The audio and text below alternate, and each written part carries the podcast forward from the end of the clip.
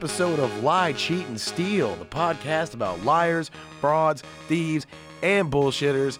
I'm your host, Pat Soroyce, back up in there for the 2020 with my co-host, Kath Barbadoro. Kath, how you doing? Hi, Pat. I'm good. Happy New Year. Happy New Year. Isn't it just going wonderfully? like, Oh it- yeah, really. I I can't believe it's only been this year for what six days at this point. Yeah. I feel like we should be halfway through March. Yeah, yeah. uh, Holy moly. Shout out to very very funny Austin comic Robin Reynolds who tweeted yesterday, and this tweet will get less funny as time goes on, but he just said, uh, uh, you know, it's been a rough January, but thank God it's almost over. Which, Ooh, I feel that. yeah, feel yeah, it in my yeah. bones, yeah, that, yeah, that caught me straight in the chest. Oh man. But uh, no, I, I- I mean, aside from impending doom and uh, the fact that there's an, a continent on fire, uh, how how's your New Year's been going? Uh, it's been all right. It's been all right. Uh, yeah, nothing, no major changes to report. Uh, except my gym is more crowded now. That's pretty much the only change in my life. That's got to feel really good though, being like, I was here before all these dickheads. Yeah, yeah. I mean, and good for them. Like, I have no, uh, you know, I'm not going to talk shit about them, but uh, I definitely have to wait a little longer. That's that's the main Yeah. change in my life. yeah, yeah, yeah, yeah. I would just be, I would be straight up like, just like looking at the other people who I know have been there for a long time, rolling my eyes and feeling like part of the crowd. That's feel how I like get yeah, it. you're you're in the club. yeah, See, I feel like I want to do that, but I feel like I I go at a lot of different times. So there are like a few people that I identify as regulars who probably know who I am. yeah. But I feel like because I don't look like I'm super in shape, I feel like people just assume that I am also new. Yeah, so now I want to like prove myself to all these people. Like, no, Yeah. no, I'm a gym OG. I've been here for a year. Yeah. Oh, yeah, I've been. Yeah, it's, it's, it's getting your like rolls their eyes at you. Like I've been here since last year. yeah, exactly. Oh, I was a New Year's resolution gym goer last year. Yeah, yeah, yeah. and what do you know? Still here, buddy. So oh, it can oh. work. That's why I'm not gonna. I would never talk shit on those people because I pretty Yeah. much was a New Year's resolution gym person, and I still go. So Yeah. if you're out there, if you're working on your New Year's resolutions, good for you. If uh, you made some New Year's resolutions and you've already broken them, also good for you. That's fine. Don't beat yourself up. Yeah, I haven't, I haven't really made any resolution. And this, this is generally how the this more successful bouts with my uh, self improvement happen. Is I don't do anything like resolutions or anything. It's just something happens. I'm like, whoa, I need to make a real change real quick, and then it happens to be around like a, a sig- signifying Yeah. date. So yeah, but things have been things That's have been going kind of good. that's kind of how I was with the gym last year. I think that's like a good way to do it, and you just sort of like hitch your wagon to it being like, oh, I guess this is kind of a new year thing, without like, okay, starting this year, I'm gonna change all of these things about myself, and like all at once, and I yeah, like that Yeah. doesn't necessarily Yeah, well. at that point, folks, you're just lying, cheating, and stealing yourself. You know, like, oh man, Exactly, you're your biggest mark. Yeah, yeah, exactly. Yeah, yeah, yeah. No, I um, yeah, I just kind of like, yeah, the things started kind of started falling into place towards like the last week of the year, which you know it took me 50, 51 weeks, but I finally got it together. So Good, yeah, congrats. yeah. But uh, so speaking of, I don't know, self improvement. Let's call it that. Okay.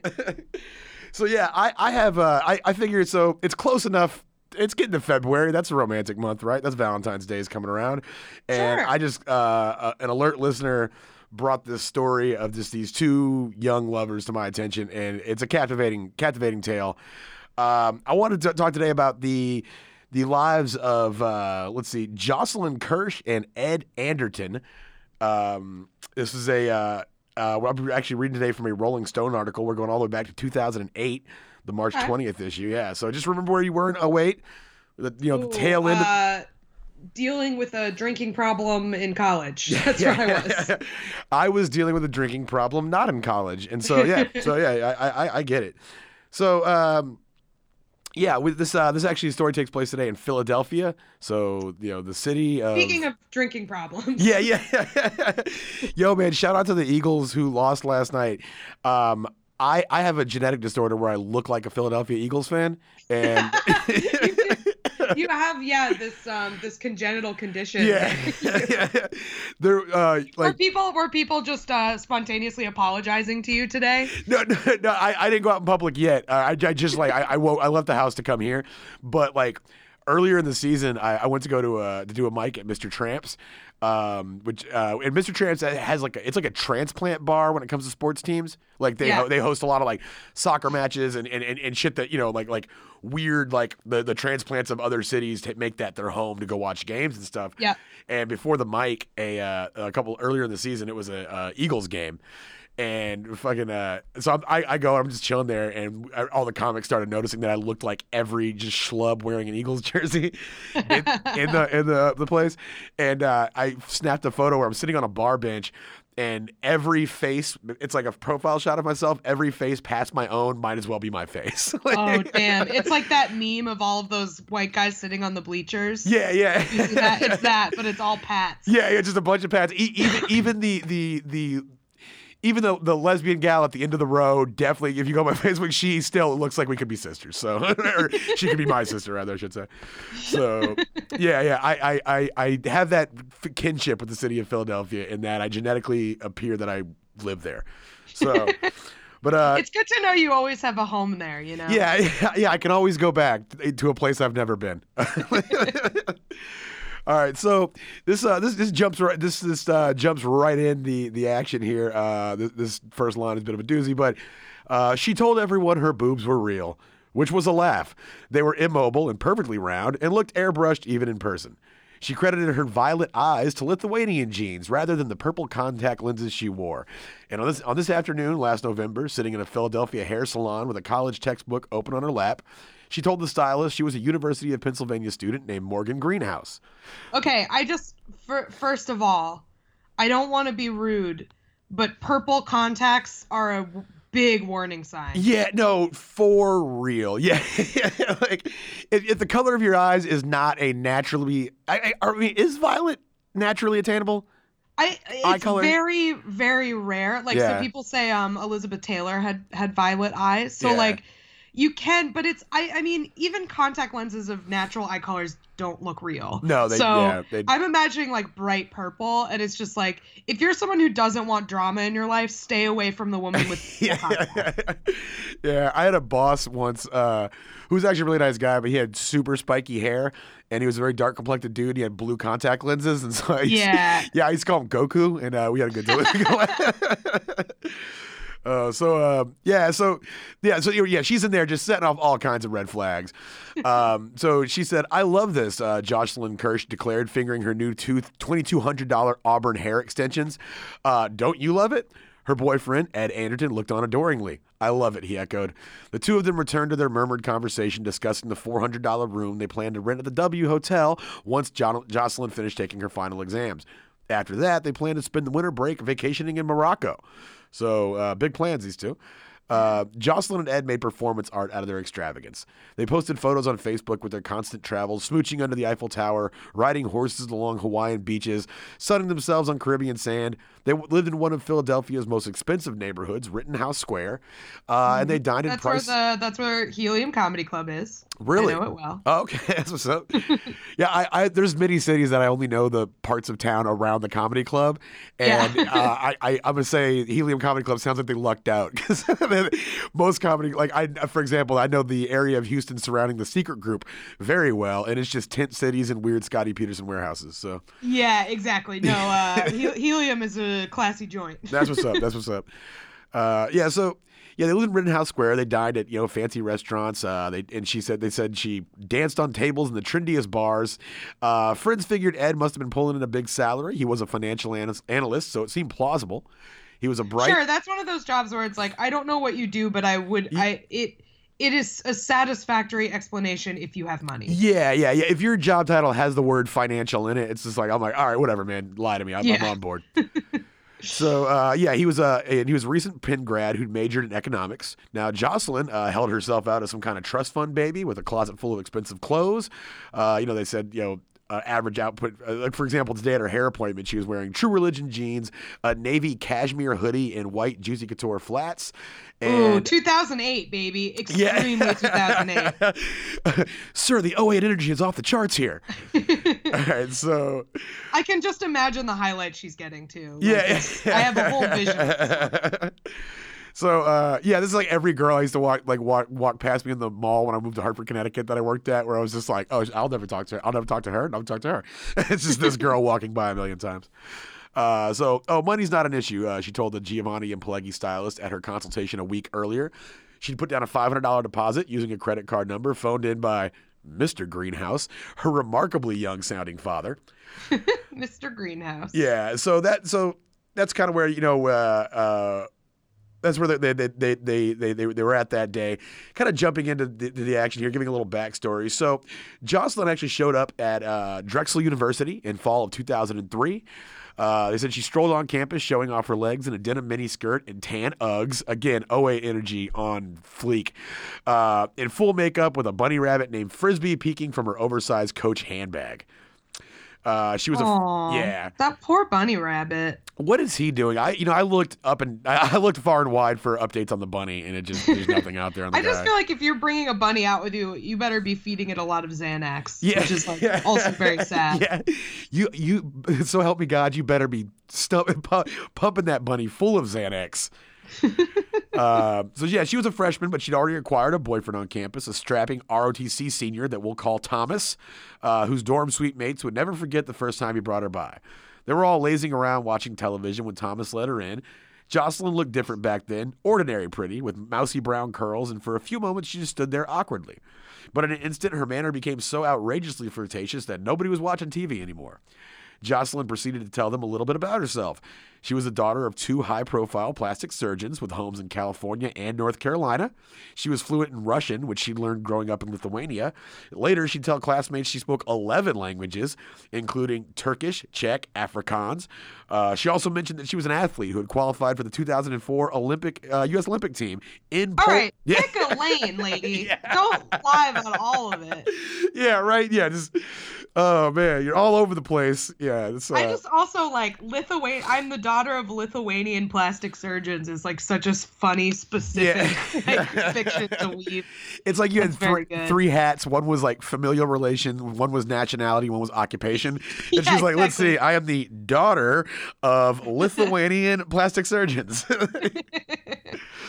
So, um, so she, she said that she was uh, qualified for the U.S. Olympic team in pole vaulting. Uh, that's surprising, said Penn student Emily Heffernan, uh, Heffernan, who was there visiting her boyfriend Jason. She said Drexel doesn't have a track team, and Jocelyn just said, "Yeah, I train with Penn," and then winked at her, and she sat on Jason's lap. Whoa! Oh, Wow, I train. Yeah, I actually train at your school, and then sits on your man on your man's lap. Yo, the, the just the brazenness here. So, no one at Drexel knew what to make of Jocelyn. Uh, men found her mesmerizing. Her relationships with, with women were another story. Uh, one girl said she was like Regina George and Mean Girls.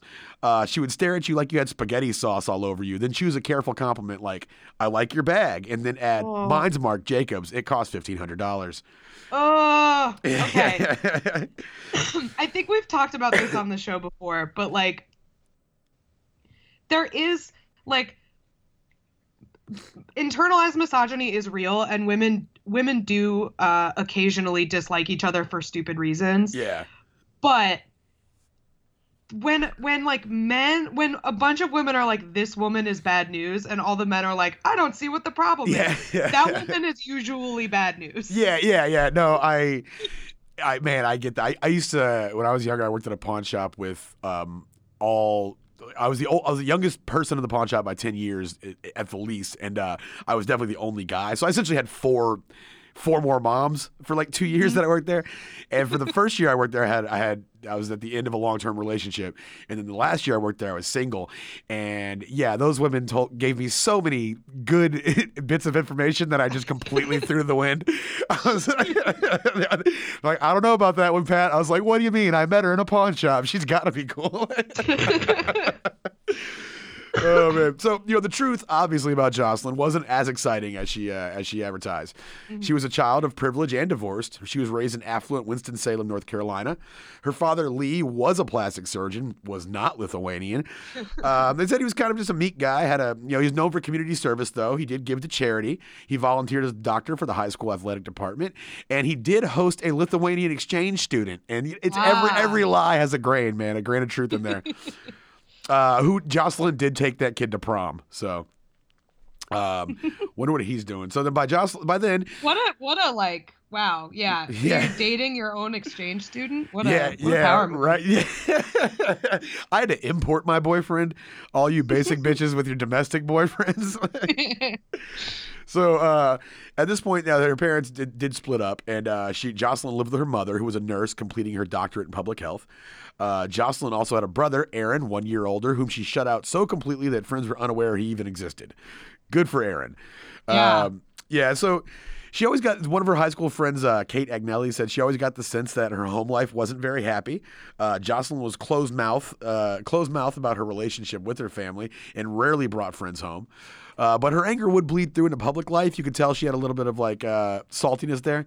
Uh, class rates, classmates remembered her doing like high risk behaviors that teenagers do when they're unhappy.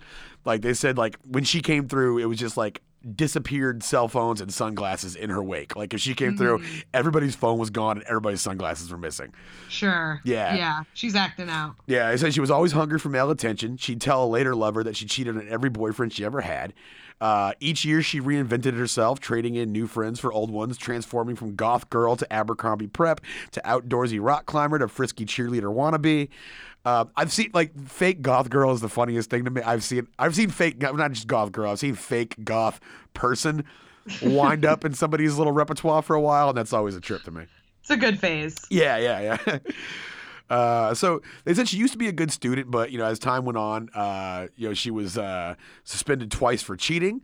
Uh, she would also lie about her absences, like if she got suspended for cheating, she would be like, "No, I was visiting my dying grandparents," or that she was visiting another relative who was battling. Oh, I'm sorry, that her herself was battling ovarian cancer. So she never just got suspended for cheating. It was like, "Yo, I actually had some shit going on."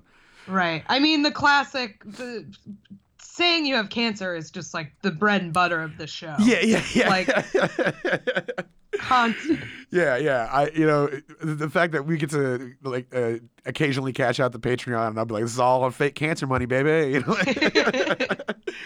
so, uh, you know, this. So basically, like one of her friends said, she'd been crying out for help forever. Like she doesn't like who she is, so she invents something she thinks is better, and that's you know, as uh, a tale as time, a, time, uh, a tale as old as time itself. So when she finally made it to Drexel, classmates noticed that when Jocelyn wasn't running her mouth, she didn't know what to say. Like if she was quiet, she felt uncomfortable. So she'd occasionally just blurt out an outrageous lie. Like she'd go to buy something at Urban Outfitters and come back saying they asked her to be a model. You know, Yeah. and suddenly she delusions of grandeur yeah, suddenly she felt comfortable again. Like there's this this girl that I know uh, who is um, she's very Jocelyn esque, and uh, she was telling about this guy she was dating who was a paramedic, which is that's cool. Like you're dating a paramedic. I met the guy. He seemed paramedic-y. I didn't doubt that. But she was like later on, she's like, Pat, he's like the what? He's like the chief paramedic in Austin. I was like, oh no, he's not, because that's not a thing. and oh no also, yeah, you're you. I don't think a guy who uh, was so dedicated that he would uh, attain that level would be hanging out with you. Like you know. anyways, it's yeah. So um, yeah. So she would like just tell these lies. Her boyfriend Thomas, the ROTC guy, uh, his suite mates started started spotting Jocelyn's name in their dorm's guest log, even though she wasn't there to be found, and they'd find out that she was actually ha- visiting the brawny swimmer next door. Come on, Whoa. Jocelyn. Yeah. Uh, I loved her, says Thomas now. I thought we had a future. They made a curious Aw. pair. The glamour, yeah, the glamour girl and the clean cut ROTC engineering major. But he was graduating and heading for life in the army, so he wanted to savor what little time they had left. He knew Jocelyn was in for a rough transition without him because he said she didn't like being alone. Um, she didn't intend to stay alone for long, though. That fall, Jocelyn returned to campus transformed with bleach blonde hair, permatan, and a new set of breasts, all of which she insisted were natural. Um, yeah. I like again, it's 2008. I I can imagine the like her walking in, like the yeah, entrance, yeah. be playing um uh Pass That Dutch by Missy Elliott. That's the song that would be playing. And she would be slow motion walking into college. Uh, yeah, yeah, envision it. yeah. Just, just like uh, passing like a, a throng of girls at some table, and they're just looking at her all pissed off. Yeah, yeah. So uh, yeah, basically she had re- reinvented herself again. This time as a centerfold quality beauty with a savvier, brasher personality to match. And so that's that's where where we leave uh, the the Jocelyn uh, portion of the story for now. Now across town, a few blocks away at University of Pennsylvania, uh, that's Okay. where Edward Kyle Anderton, uh, the other figure in our story, was winding down his college career in obscurity. Most people considered Ed a good guy, if only because he had no discernible personality. That's how you do it, man. if you you just just you just you know like if you got nothing, y- then, then nobody can hate you. Go about your business, man. Yeah, yeah, yeah. So uh, they said he was a pretty good-looking dude, but even those good looks failed to distinguish him. Uh, he had dark hair atop a heart-shaped face, disarming smile, and ears that stuck out a few degrees too far. He was handsome, but not overly so. Uh, he would stroll around the well-tended campus, and if you looked around, Ed Anderton just kind of tended to blend in the background, utterly forgettable. Sure. Um, he hadn't always been so anonymous. He grew up in Everett, Washington, uh, where his uh, high sc- his achievements at his high school set him apart. They said he was a straight ace driver and a standout swimmer. And at one time, the Seattle Times named him Star of the Month. So doesn't get much bigger than that. That, that's his main achievement as uh, yeah, a bland yeah, yeah. dude. Yeah, my hometown newspaper one time today uh, a, a monthly feature on me for my swimming accomplishments. Um, but yeah, so they said he was pretty. He was he was friendly but never outgoing. He was a little shy. Uh, said a friend of his, Danielle Newton. But when you uh, at home with his family, he'd really open up. Apparently, he's very close with his family. Uh, unlike Jocelyn, Ed's background was middle class. His father, Kyle, worked in circulation for the Seattle Times. Ooh, maybe his dad got is the the leg in that got him that star of the month. I don't want to go Right, spreading yeah. lies. Ooh, is that a scam here? yeah, and yeah, and anyways, folks, yeah, that was uh, his dad felt really bad. Anyways, thank you for tuning in. Now, um, so yeah, like for example, like uh, when his kid was t- came time for Kyle and his uh, brothers and sisters to go to college, his dad uh, took a uh, took a second job. Uh, his mother Lori was a stay at home mom. They were a wholesome clan, and they would get silly playing board games, and they seemed to enjoy one another's company. Uh, when Ed was admitted to Penn on scholarship, his family couldn't have been prouder. But at Penn, Ed was just one bright undergrad among one bright undergrad among ten thousand others. Intimidated, Ed tried assuming the confident airs of his Ivy League peers, but if he made any sort of impression, it was for the way he feigned cheer to mask something else. Somebody said his niceness didn't seem that genuine. When you talked to him, there was a feeling of disconnect. He was always a bit fake. And when Ed wasn't making an effort to be pleasant, he revealed a very different side, one that was brusque and impatient. Uh, somebody once said, if you weren't on his good side, he'd make that clear, said a fraternity brother. He just always seemed like a dick. I, I kind of look, yeah, fraternity brothers cut, they cut straight to the point there. But they say Ed, got- uh, Ed got by just fine. He studied hard. Uh, he joined the swim team, majored in economics, and joined the frat Alpha Chi Rho. Uh, they said he seemed to have his life together. Uh, he went to work after after graduating in 2005. He went to work for Johnson and Johnson, uh, where he worked as an analyst for the giant. And then, oh, sorry, after that, he worked as an analyst for the giant real estate company uh, Lubert Adler. So his hard work had come to fruition. He's 24. He worked in downtown Philly. He commanded a comfortable five-figure salary. All Ed needed was someone to share it with. Yeah, he's doing good. He's uh classic uh boring guy trajectory in his Yeah, life. yeah, the yeah. best a boring guy can do. Yeah, just a solid. The, you know, the, yeah, the best you can expect from a tall Ed. Just- exactly just a tall generically handsome white man yeah, named ed let him yeah let him make that high five figures yeah, yeah. Just, just, just stumbling upward his whole life. Um, and the, now back over to Jocelyn. They say in the seduction department, Jocelyn had become a steamroller. Nothing more seductive than a steamroller. Um, yeah yeah. wonderful metaphor Yeah, it's like, ooh, look at that long, flat pressing roll. Oh man, that's. so uh, one night at a, at a Drexel house party, a skinny indie rock guy named Jason the Vertibello caught her eye. So she ran after him as he was leaving the party, and this is just sexual assault here. She pushed him against the wall and made out with him and held him by the collar so he wouldn't run away. Jesus Yeah. okay i get i get the steamroller metaphor Yeah, yeah. Now that makes more sense. now I yeah. understand Oh, that is, that would be like fucking a steamroller. Yeah, I get it. pretty much So by that time, Jocelyn had developed a fearsome dramatic streak. Uh, uh, Vertibello once, uh, uh, yeah, uh, like sometimes she would get mad, and Vertibello said he would beg her, like, "What did I do?" Throughout their ten month relationship, and she would say, "The fact that you don't know just shows how fucked up you are." like, which, yeah, if anyone ever says that to you in a relationship, get the fuck out. yeah, yeah, just beat feet, yeah, man. Like, I should have had to say anything. You're like, well, well, that's not how this works. Um, She was forever berating him in public, and when he tried to walk away from her tantrum, she'd flail at him with her bony arms. Uh, I was a little scared of her, admits Vertibello. I just let her have her way, which the classic sign of abuse. Like, Yeah. d- don't put up with that, folks. So he wasn't alone. Everyone gave J- Jocelyn lots of leeway, uh, as so many Jocelyn's tend to do. Uh, yeah. yeah. That- a purple contacts Jocelyn, like, yeah, stay out of the way. yeah.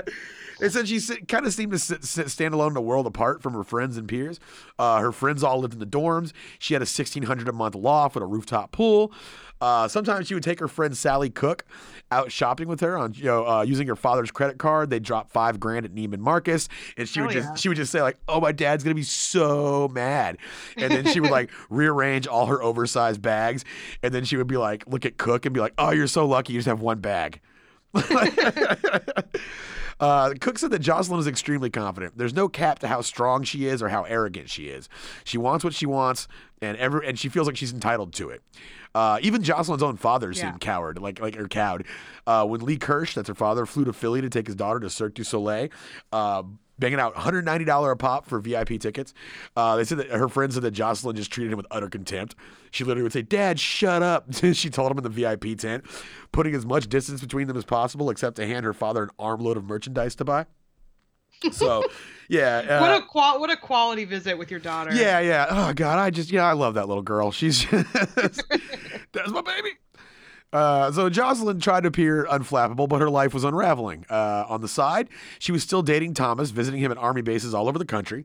Uh, then in March 2006, the month after she seduced Vertibello, seduce is a weird word. the month after she assaulted Vertibello, Right. Uh, Thomas got deployed to Afghanistan where he was injured by an IED. Damn. Sorry, Thomas.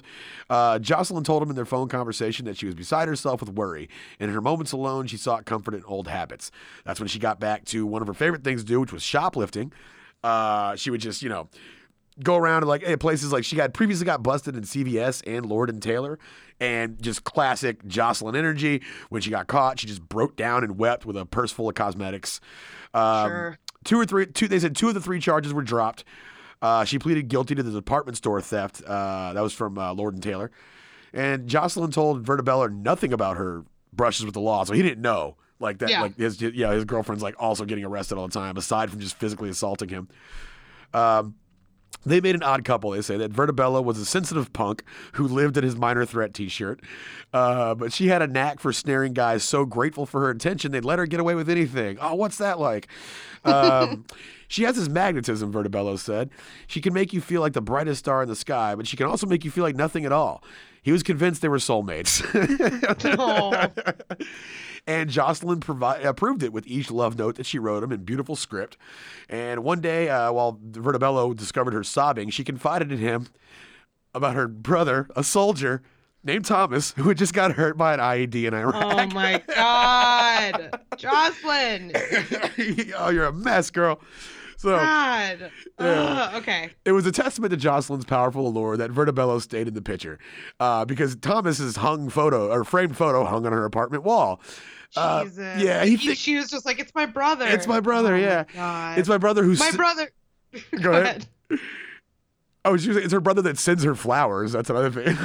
so, Right. My brother that sends me flowers and doesn't look like me. Yeah, yeah, yeah, yeah, yeah. My hot brother who doesn't look like me. Yeah, we have yeah we have this like weird game where we text like we're not brother and sister. You know? yeah. oh man. Uh, so yeah, because they said that like. Uh, every time Thomas would bring something up about her not it not being her brother, she would you know manage to talk her way out of it, explaining that she. So finally, he figured it out and said, "That's not your brother." And she goes, "Look, okay, I have a brother and an ex boyfriend in the army. They're both named Thomas. Okay." But the flower deliveries, that was my brother. He's the one that sends me flowers. The Thomas I date would never think to do that. so Vertibello said of the whole thing, hey, what do you want? She can make me believe anything. Oh my god. yeah. Then one evening in the fall of 2006, while spooning Jocelyn in bed, Vertibello nuzzled the plush fabric of her Juicy Couture sweatshirt, breathing in her scent, and noticed that she was busy texting someone. Vertibello looked over her shoulder in time to read her message to, to the guy she was texting. She said, My cute capitalist, winky face. Uh, oh, yeah, this is pre emoji too. She put the nose in and everything. Um, yeah, so he knew that there could only that he knew that that could only be one person, her new economics tutor, Ed Anderton. So Oh shit. Okay, so now we got the two, the two young lovebirds together. We got Ed, we got Jocelyn. Uh, now, how they met, they had crossed paths one night in September when Ed was out drinking in downtown Philadelphia. Uh, one glance at Jocelyn, Ed was toast. Jocelyn was smitten as well. The next day, she told Sally Cook, this is her homegirl who she belittles all the time. Uh, Yeah. And probably has stand close to her in photos. Yeah, totally. this is this is uh the Natalie to her Caroline. yeah, question. yeah. oh, by the way, I love that. It was a couple weeks ago, and you're like, uh, Caroline tweeted out like the wonderful advice about saving money by buying groceries. Yeah, yeah, yeah. If you want to eat healthy, buy healthy food at the grocery store. That's the advice. oh man, and, and we got that for free. You know, like some people had to pay for that, but yeah. She's full of wonders, full of wisdom, the woman. So yeah, so she was out. Uh, she ran down his vitals. He's actually kind of looked like Vertibello. She had told her homegirl, uh, but you know he was better groomed and he worked in finance and he made one hundred fifteen thousand dollars a year. Uh, that's yeah. actually twice what he made, but that's. So, from the beginning, the two were always publicly making out, broadcasting their relationship to the world. Everyone noticed them, which provided the kind of attention Jocelyn had come to expect. But it was a new experience for Ed, uh, because in the light of Jocelyn's affections, Ed had turned into a somebody at this point. You know, now he's now he's important, he's successful, Yeah. and as malleable as Jocelyn's personality was, Ed proved to be just as plastic. He just became her perfect sidekick. He was a cocky braggart who always mentioned his Ivy League education and supposed six-figure salary. Again, they they know that was double what he actually made. Yeah. Um, Ed embraced Jocelyn's flirtatiousness too. At clubs, they'd split up to hit on strangers and watch each other's progress from across the bar. I that is so fucked up. Yeah. Ew. Ew. such a gross thing. I've never been. I was thinking about like. I've never been in a relationship with where both the people were hot. I haven't pulled that one off yet. but like, there is weird. Like, there's this like this subsect of humanity that like people actively want to fuck. They're just like really attractive people, and like yeah, they do things like this. Like I, I two of my close friends I used to work at AT and T. Uh, this beautiful girl named Stephanie and this dude who will remain nameless, uh, who looks like Zac Efron. So just go through my friends list, and when you see Zac Efron roll up, that's my boy. But like, I were a party one time, and they were like making out with each other, and they were both seeing somebody at the time too. We all all worked together, and they were making out with each other. And I just heard of like overheard their conversation. She was like, "Do you want to like meet anybody here to bring home?" And he was like, "I don't know, what's up?" And I was like, "That's a life I'll never know." like that's just yeah. this is weird. is not.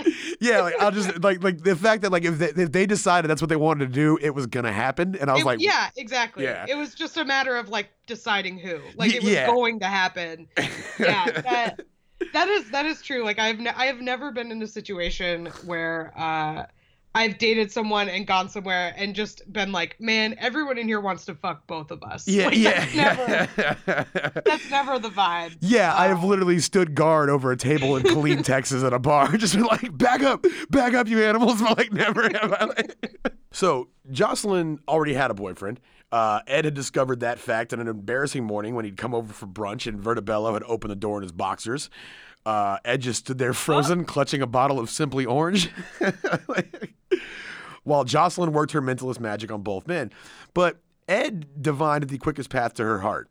He made sure he was always pulling out his wallet and that everyone noticed his largesse. Uh, together, Ed and Jocelyn made a striking and strikingly shallow pair. And that's what I, it does suck, but good for Vertibello that he just got bought out. You know, eventually, like he just got, like he didn't have the money to stay in the game because it sounds like he dodged, uh, he, he dodged a huge bullet and didn't have to pay any money to figure it out. So Yeah. good for him. He has to go back Yeah, hanging out with his fucking That- Philly punk boys. Yeah, I, I feel like that is if you're if you're dating someone like that and you're just like, okay, this is out of my pay grade, like it's probably for the best to get out. Yeah, yeah, for sure. So Jocelyn and Ed, uh, three months after they met, they de- they departed for a New Year's trip to Paris. Uh, other travelers their age might have been backpacking, but these two spent their vacation in four and five star hotels, shopping at Gucci, and skiing the French Alpine slopes. They dressed for maximum impact. Jocelyn's wardrobe included a rabbit fur vest, red thigh high boots, and crotch length strand of pearls. Uh, oh hell yeah. Ed held his own in a lavender button down with a leather man purse. So again, like this is, I guess we're maybe like an 09 at this point. So I yeah, I'm really appreciating these vivid descriptions Yeah, of these yeah, yeah, outfits yeah. because it's really helping me put a time and a place to this. Yeah, for sure, for sure. So they snapped dozens of photos, which Jocelyn posted on Facebook, and this is actually how uh, Vertibello and Thomas, the guy in the army, uh, who each thought they were dating Jocelyn exclusively, this is how they found out that was not the case. Yeah, on Facebook, early Facebook too, when like you were just not used to having your heart broken in such a way. Right. Yeah, Yeah. You weren't used to uh, social media revealing, unintentionally revealing too much about somebody. Yeah, man, I remember the end of my first relationship, like just being like on MySpace, like top eight. What the? How's he in her top eight? What is this? You know, like, oh man, Those were the days. yeah, yeah, yeah. Uh, and so yeah, the pair, um, and so they, they went. They had they had a good time out there in, in Paris, and they did bring home a souvenir, a sign they'd swiped from a cafe that said, "Warning: Professional bag thieves operate in this area. Keep a close eye on all your personal belongings at all times." That is going to be very prescient as we as we move forward. Okay. Um, so Ed and Jocelyn swiftly morphed into a nouveau rich set of brats, intent on getting the things that they wanted. No, the things they deserved, uh, like their new two-bedroom apartment in Bel- in the Belgravia, uh, a grand building owned by Ed's company. Their third floor pad was huge, high ceiling, uh, decorated in ultra modern style, black lacquer, chrome furnishings, the whole nine. Uh, Jocelyn's walk-in closet was strewn with designer clothes. Ed's closet, everything neatly pressed and hung. They used their second bedroom as an office, uh, and curiously enough, it was stocked with uh, four computers, two printers, a scanner, and most curiously, an industrial machine for manufacturing ID cards. Oh, just you know your normal, normal Yeah. items. so, yeah, squirreled away in their apartment was also a lockbox filled with many keys, uh, the keys to many of their neighbors' apartments and to all of their mailboxes. Uh, Jesus. Yeah, they were known for stopping by the front desk and constantly asking, "Hey, is the mail here yet?" Uh, their crime seemed to have began fairly early in their relationship. So they said that these two had only been together since uh, September of 08. And it says 06, but I thought we were here in 08. But yeah, look at so. Uh, hold on. So. Uh, the two had only been together since September of 06, said Detective Sweeney, noting that they were arrested a little over a year later. Uh, so they managed to do a lot in that short time, which tells me that this was the perfect meeting of the minds. The police say that the neighbors, uh, while neighbors were out, the pair would sneak into their apartments and steal their social security numbers, driver's license, uh, bank account info, and in one case, even a passport. They'd open up credit cards and bank accounts in their victims' names, supplying a mailing address on the Penn campus, which was really a UPS store, where the apartment number they'd listed as apartment 124 was actually the number on the P.O. box. Um, and yeah, they did such a good job at this because Ed actually uh, took a lot of um, he, he took a lot of his, his uh, know-how uh, from a Penn student newspaper uh, article titled "How to Spake Fi- How to Spot Fake IDs." he just Ah. yeah yeah so yeah that's what This is this is interesting to me because like so like all of their neighbors are struggling with identity theft. I'm assuming like I'm imagining an apartment where like not a lot of people talk to each other, so probably nobody's putting it together that like yes they're all dealing with this except for this one couple that lives there. yeah yeah yeah because at this point like I- identity theft like I don't know about like where is that now, but it, it still kind of feels like you it's like a victim blame thing. It's like you messed up somehow. You know what I'm saying? Like I went Yeah. I went and got my identity stolen or whatever. Like it's something you may just keep to yourself. Like people don't, as we've seen, people don't readily just come forward to the fact that they've been getting ripped off. You know, like Right. Like and and a lot of time, you know, like you call your credit card company or whatever, but you're not going to go to the police. Like, yeah, yeah, of course. Yeah, so that yeah, it's uh so yeah, th- everyone's kind of still in the dark about this. Uh now also now uh Ed was pretty technically savvy and he they well they suspect that he um, had installed Spector spyware, uh software that once installed on the neighbors' computers may have they have may have used to glean confidential information. Uh when the police ended up disconnecting the pair's computers, the entire building's internet access crashed. yeah, the police suspect that Ed had rigged everyone's internet accounts to run through his own computer. So neighbors weren't the only ones at risk. Uh, Morgan Greenhouse, an 07 Penn grad, still has no clue how her identity was stolen. Only that one day a credit card company called to verify a check she'd written to herself for several thousand dollars. She freaked out, she says. Panicked, she checked her credit online and discovered that seven unauthorized cards with uh, many nearly maxed out to their $3,000 limits. Um, so while some of the ca- this couple's capers seemed well planned, others were stupidly obvious, including preying on their own friends. See, that's the thing. It's like when it starts, like the circle starts closing in, like you know, like you you you you go after the people that are close to you. Unfortunately, and so Right. If you're especially if this is it's not like they're computer hackers or something. They're like manually breaking into people's houses and stuff. So it's like yeah, you can really you're you're really limited to the people you have access to in your immediate kind of circle. So yeah, I guess these people were just shitty enough to go after people they cared about. yeah, yeah. The uh the pair had a. They for in the summer of 2007, the pair reportedly spent a weekend in Manhattan crashing with a Penn. Uh, crashing with a Penn buddy of Ed's. Weeks later, the guy and his roommate filed a report with the NYPD claiming 3000 in fraudulent charges. Even Sally Cook, uh, Jocelyn's friend from Drexel, says that she was fleeced, though in a decidedly low tech way. Shortly after Jocelyn watched Cook punch her PIN number into a cash machine, Cook's get- debit card disappeared and $600 was withdrawn from her account. I called Jocelyn to tell her what happened, Cook remembers, and she was like, Oh, you called the police? Uh, no, no reason. I'm not asking yeah. for any reason. Just, just curious. Just She- seeing your yeah. friend. She said, um, well, because I actually have your debit card here. It's the same color as mine, and I must have accidentally used yours, and I guess our PIN numbers are the same. yeah, uh, Cook did file a police report, but then later let the matter drop.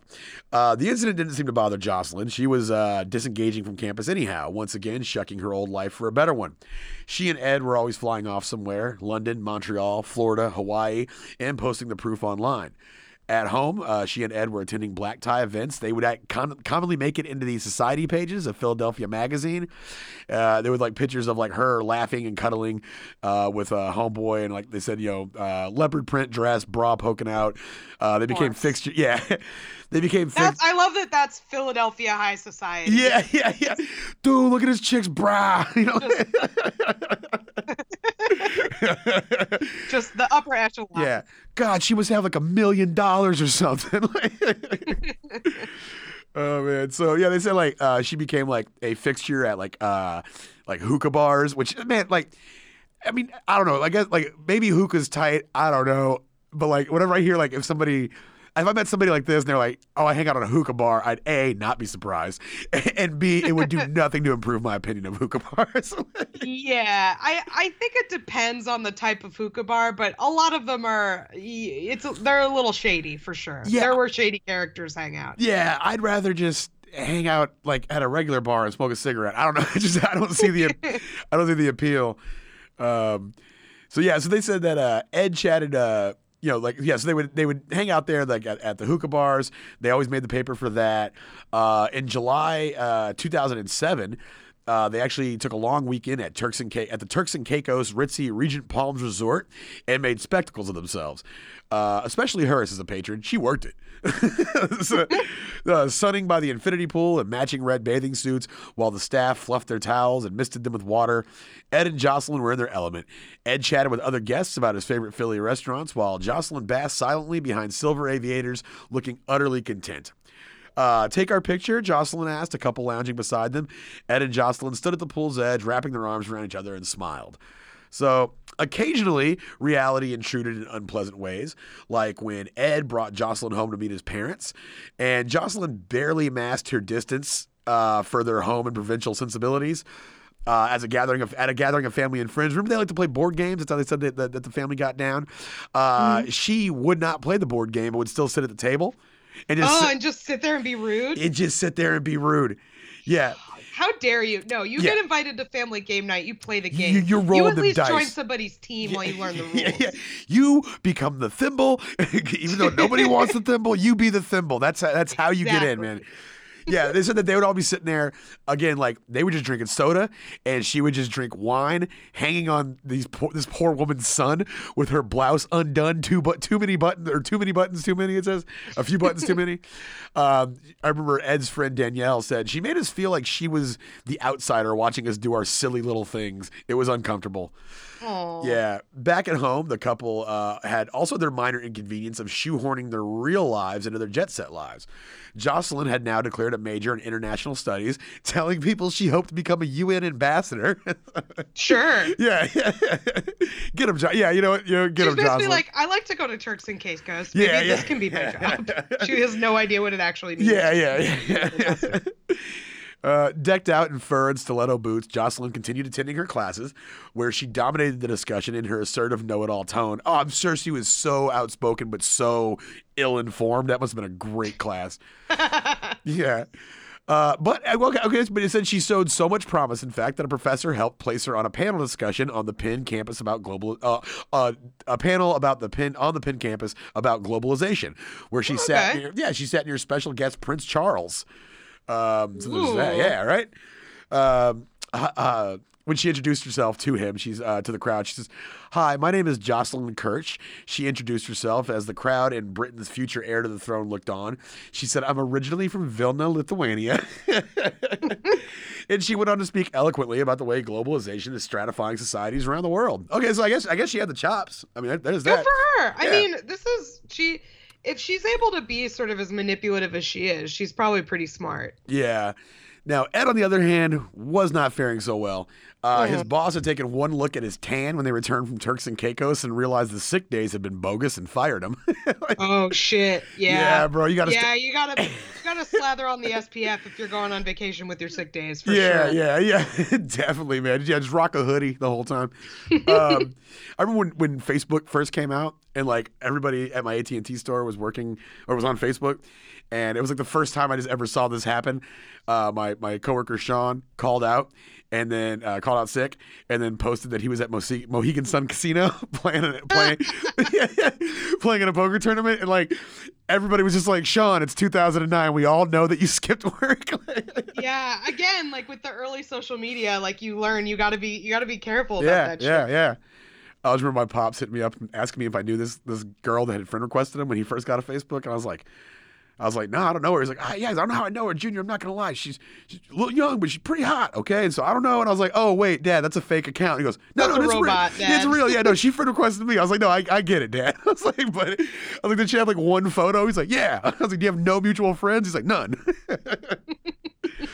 so, anyways, so yeah, so Ed told, uh, yeah, so he got, uh, he definitely got fired. Uh, and at this point, you know, all the things he had worked for were falling apart, and he, all he had at this point was the scam. So. Ed told few people about his unemployed status. Instead, he and Jocelyn kept up appearances, going harder than ever. Jocelyn planned a birthday party for Ed, reserving a table for 10 at Tinto, one of the most exclusive restaurants in town.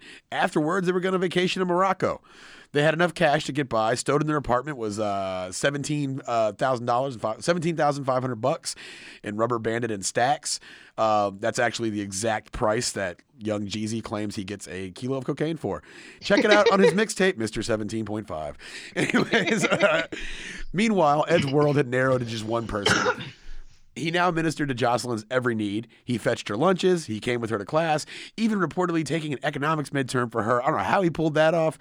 Um, Probably a take home. yeah, oh, okay. Yeah, see, I, that- yeah, I, I didn't know you could do that because that just seems like opening the door for cheating. Yeah, Um, it, it it it does. Okay. And he accompanied, yeah, he accompanied her on errands, like when in November 2007 she treated herself to hair extensions. It was an indulgence the couple would regret.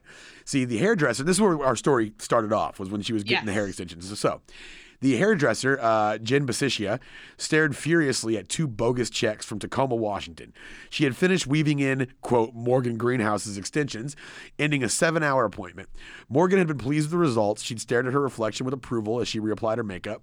Then she'd flashed a Georgia driver's license and got out of there fast, leaving behind $1,900 in what Basicia claimed were phony checks, since it made little sense that a girl from Georgia would have a Tacoma bank account.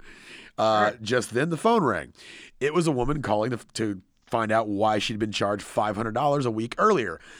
Oh my God, Jen Basicia shouted. The charge had been Morgan's deposit when she they said they called the, the girl's dad, who sounded suspiciously young. Oh shit. Yeah. The victim told Basicia her tale. She had just moved to Philly, and it turned out just across the hall from Jocelyn and Ed. Weeks later, various credit card companies notified her uh, of a batch of new accounts in her name. She told Basicia that the thieves had been using a West Philly mailing address. That's all Basicia needed to hear. Now this is this is Basicia is a go getter. I like her style. Uh, she jumped in her car, found the UPS store, and from there she started calling the cell number that Morgan quotes had left at the Oh, salon. shit. Yeah, I yeah. love this. I love this detective hairdresser. Yeah, yeah. Man, that sounds like a t- tune in this fall for detective hairdresser. um, so she called. She dialed all night until eleven thirty. A man picked up. She said, uh, "Is Morgan there?" Basicia asked. Uh, she's not available. She said, "Oh, is this Mr. Greenhouse?" She said, which sounds like a sounds like a name that like a weed dealer would go by. Uh, yeah, Completely. yeah, Mr. Greenhouse, give me a call on the green line. Um, so Basicia told the guy that Morgan had left her textbook behind. She said, You can come by tomorrow and pick it up, or I could drop it off to you, she suggested. The man offered to meet her at Starbucks. She said, uh, I don't feel comfortable giving Morgan's book to someone that's not Morgan, Basicia said, enjoying herself now. She said, But you know what's funny? Her name's not Morgan, and I know what's going on, and I want my money. And, hey, get him. oh, the chickens have come home to roost. So uh, the man hung up. Uh, so wait, what did she say? I want my I, what? I want my money. okay, yeah. she hit him with yeah. a JG Wentworth. She was like, "Yo, it's my money and I need it now." Uh, the man hung up at 3:30 that morning. Basicia received a text message from Morgan. It read, "Hello, Jen Basicia. You don't know my name, but I know yours." I know your nice place on Wolf Street and how you get home at night. You're the one who should be worried. You Oh, seem, yeah, yeah. Now that's at this point, yeah. Like there's there's nothing charming about that behavior. Don't ever do that. Uh, he said, You should be worried. You seem like a smart girl. Walk away now or you will regret it. Shaken, Basicia turned the message over to the police the next morning. Things unfolded quickly from there. The police discovered a package of lingerie waiting for box 124 at the UPS store, uh, addressed to the across the hall victim. So the police sat back and uh, just kind of waited. They said there was a chance that these two idiots might come and pick the stuff up which they did later that that morning. Uh, they said that Jocelyn walked in wearing a red beret, like Beautiful. yeah, with tired rings beneath her eyes, then sat patiently waiting while the clerk pretended to have trouble locating their package. there, beside the package tape display, Jocelyn uh, Kirsch and Edward Anderton's joyride came to an end. Uh, even after her arrest, Jocelyn clung to her fictions as long as she could. Uh, in a holding cell, her mascara smeared from crying, she tucked her long locks into her collar and insisted that it was her real hair. No way could she be the hair extension thief. I don't. I couldn't be the hair extension thief. This is all real. That is such a funny defense. That rules. Police had to call in a stylist to fish around in her hair and confirm its fakeness. That's just great. They're like the girl's just looking in there and she's like, "Oh, this shit's fake, y'all. This shit's fake, officer." And they were like, "Thank you, thank you very much, ma'am." so uh, Jocelyn just sat stunned, her huge violet eyes open wide. It wasn't until after her mugshot that she removed her colored contacts, uh, revealing the brown irises underneath. Jocelyn and Ed's tale could end only one way with their parents bearing them, bailing them out of jail, of course. Uh, despite prosecutors' arguments that the pair posed a flight risk, Ed and Jocelyn were released into the custody of their families. Uh, now, at that point, they did sit in jail uh, for quite a while, both trying to negotiate a plea deal. Um, so, in that time, though, uh, this is kind of funny. Remember our, our girl Sally Cook? hmm Okay. So Sally Cook, um, so Sally Cook actually, so she got, you know, she got her 600 bucks stolen from her and was constantly Right. put down by Jocelyn. Right. After a long sort of quasi uh, toxic relationship with Jocelyn. Yeah. And, and this, at this point, they found out that Jocelyn uh, was talking to some of her friends and she was kind of thinking about how she could re- parlay this whole thing into who knows, like a reality show, maybe a nude magazine spread. Uh, this was the thing that she was thinking of. Uh, you know, it's a land uh, in which notoriety and celebrity are kind of one and the same. Meanwhile, Sally Cook, speaking to the reporter, said, Dr. Phil is flying me out for a taping, she said, pulling off her three foot hookah. Yes. Go, Good- Sally Cook. Good of Sally, yo, the, the, the glow up, the real glow up in this whole story is Miss Cook. Um, Get on Dr. Phil. yeah, she said the media coverage is insane. She's sitting in her Marlton, New Jersey living room, her 50 inch TV turned to Jerry Springer while she looks through her trove of Jocelyn photos, all of which have suddenly become very valuable. Yeah. She Sell said, them. Sell those interviews. Sally said, Ugh, look at this one. What a slut. Oh, she said, Cook. Yeah, Cook. They said she's no dope. She's hoping to turn this into something more tangible. She said her agent's telling her that they can get five grand a picture, and that for the whole, and they can get me if she wants to go on a TV show, they can get her like fifty grand. Her eyes twinkle at the prospect of the sheer, unending possibility of it all. Edward Anderton got sentenced to four years in prison. Uh, and Jocelyn actually got longer time. She got sentenced to a, a five year sentence. Uh, Ed actually kind of took a little bit like he he felt that was in, in- incorrect. He said, "I need to apologize to Jocelyn because I was a large part of her downfall, and if the two of us wouldn't have met, I don't think there's any chance of it escalating to where it was. So I'm sorry for being a part of her demise." The pair admit they stole the identities of friends and neighbors in Philadelphia to finance their lavish lifestyle. Uh, they are required to pay victims' restitution. Right now, it's sitting at about hundred thousand dollars. Hmm. So I thought it would have been more. That's not awful. I yeah, mean, no, no, it's not. it for a year. Eh, that's not terrible. Yeah, but but also they they are also paying that they they they did get sentenced to, to four and five years in prison. So very true. Very yeah, true. very true. So uh, breaking out, worth it. Again, you know how I feel about prison time. like that's always very weird to me. Uh, but I mean, you know, I guess I've skirted. Uh, I've done things in my life where prison time wasn't a risk, you know, like where I didn't think about the risk of prison time. So I can maybe understand that. Worth it though. Again, I got to say, not worth it for the for, for the I- five years. They, they didn't get a lasting relationship out of it. They got notoriety. Yeah. Everyone hates them. Um, he just got to go to the Turks and Caicos with a super hot chick, and Yeah.